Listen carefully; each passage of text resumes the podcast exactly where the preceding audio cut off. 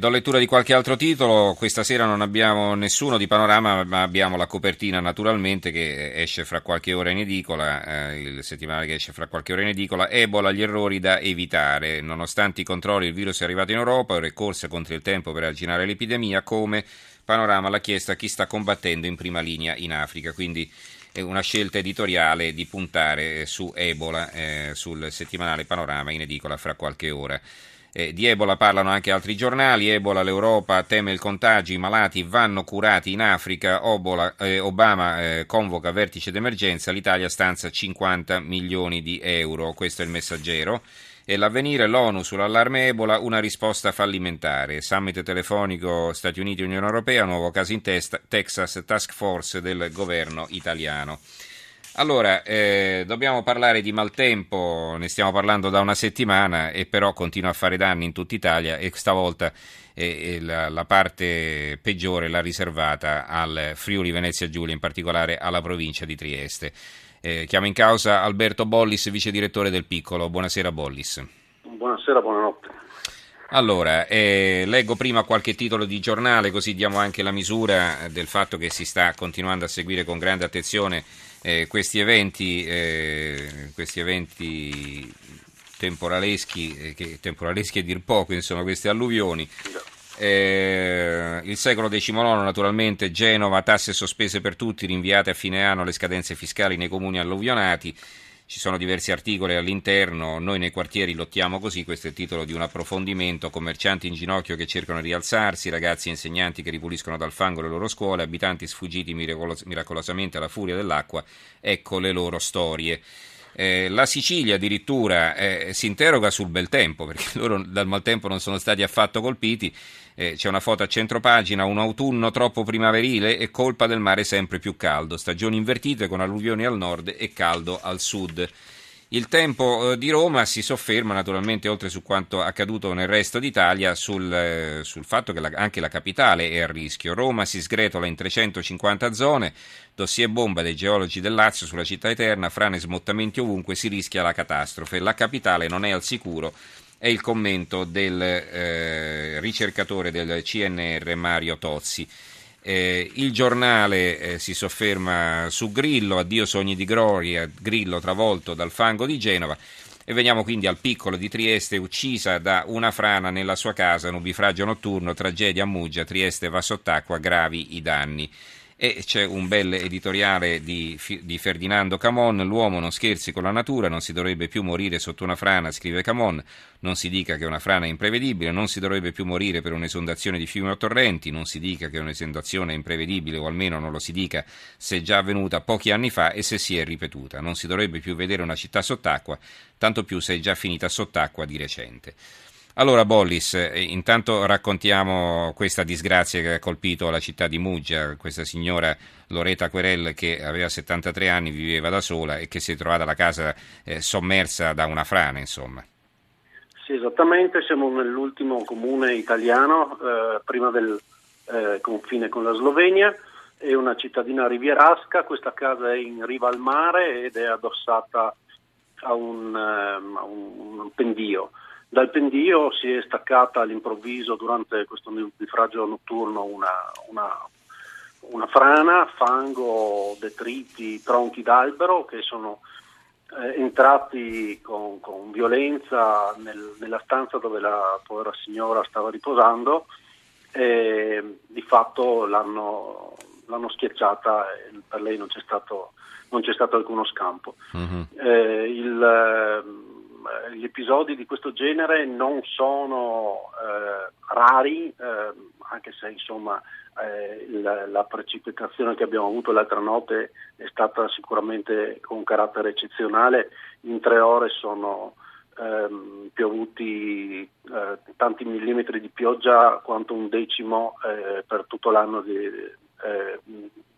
a Trieste. Cioè, mm-hmm. a un decimo di quel che cade in tutto l'anno. Sì, esattamente. Mm-hmm. Sì e, e, naturalmente questo ha fatto sì che oltre a questo episodio di Muggia ci sia stato un problema più generale nella provincia di Trieste che pur essendo la più piccola d'Italia ha avuto appunto eh, localmente questo tipo di, di, esondazione, abbiamo avuto molti allagamenti, sottopassi scantinati, negozi allagati, si è rivisto forse un po' in sedicesimo, cioè è stato molto, molto violento ma eh, più contenuto eh, quello che è successo a Genova. Mm-hmm. Eh, il caso è stato drammatico proprio perché c'è stato questo episodio mugesano in cui eh, la, la, il fango ha travolto la casa e si è portata via una vita. Eh, quindi tanti negozi anche rovinati, eh, appunto sì, le stesse scene che si sono viste a Genova, totalmente allagati, sotterranei, ecco, eccetera. Diciamo, diciamo che nella giornata di oggi, quella appena trascorsa, la situazione nella città, nel capoluogo quindi uh-huh. di Trieste,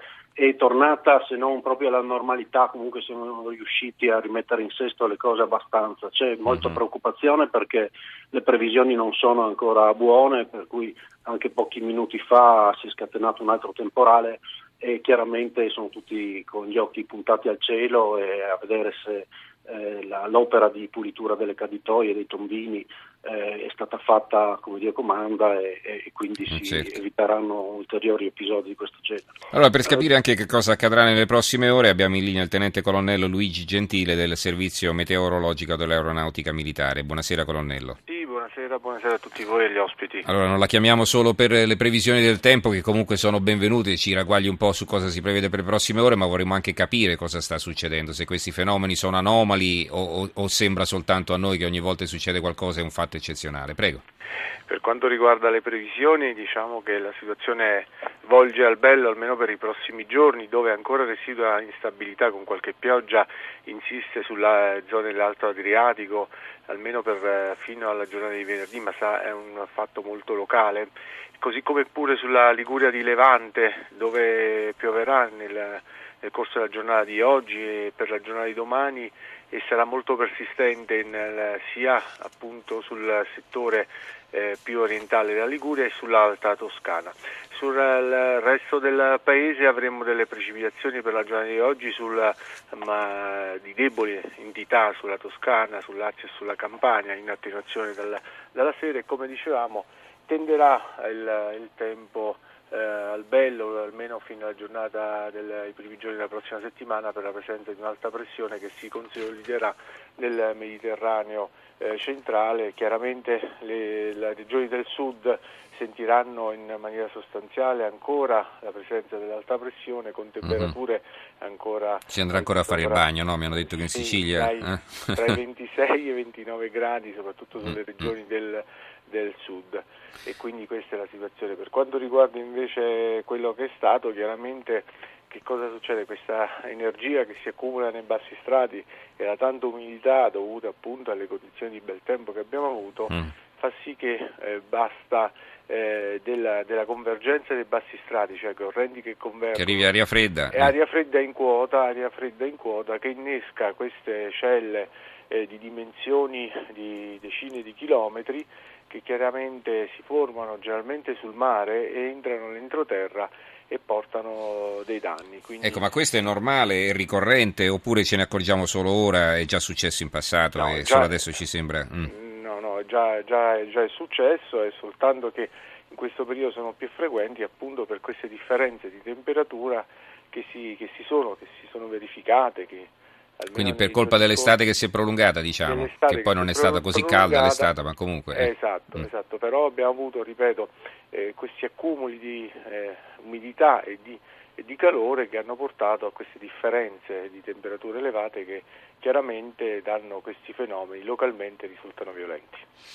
E, e diciamo questa questa abbondanza di pioggia in un mese come quello di ottobre è normale o anche qui stiamo parlando di casi eccezionali? Eh, si, si, si tende sempre a dire no, non si vedeva da vent'anni oppure da quindici anni, la, il mese più caldo, il mese più freddo dell'ultimo secolo e così via, no? Di solito mm. il mese più piovoso è novembre, mm. per, no, per, ottobre non, eh, non, è così marcata come, come novembre mm-hmm. e che chiaramente se andiamo a analizzare ogni singolo punto, eh, soprattutto nelle località del nord, mentre al sud non abbiamo avuto pioggia e quindi non possiamo fare un confronto e quindi non, mm-hmm. i risultati sono molto molto scarsi soprattutto sulle regioni del sud. Leggo ancora un titolo, Gargano tradito, Fitto attacca Renzi, un'interrogazione al governo, eh, a 40 giorni dall'alluvione nessun aiuto, questo scrive la Gazzetta del Mezzogiorno.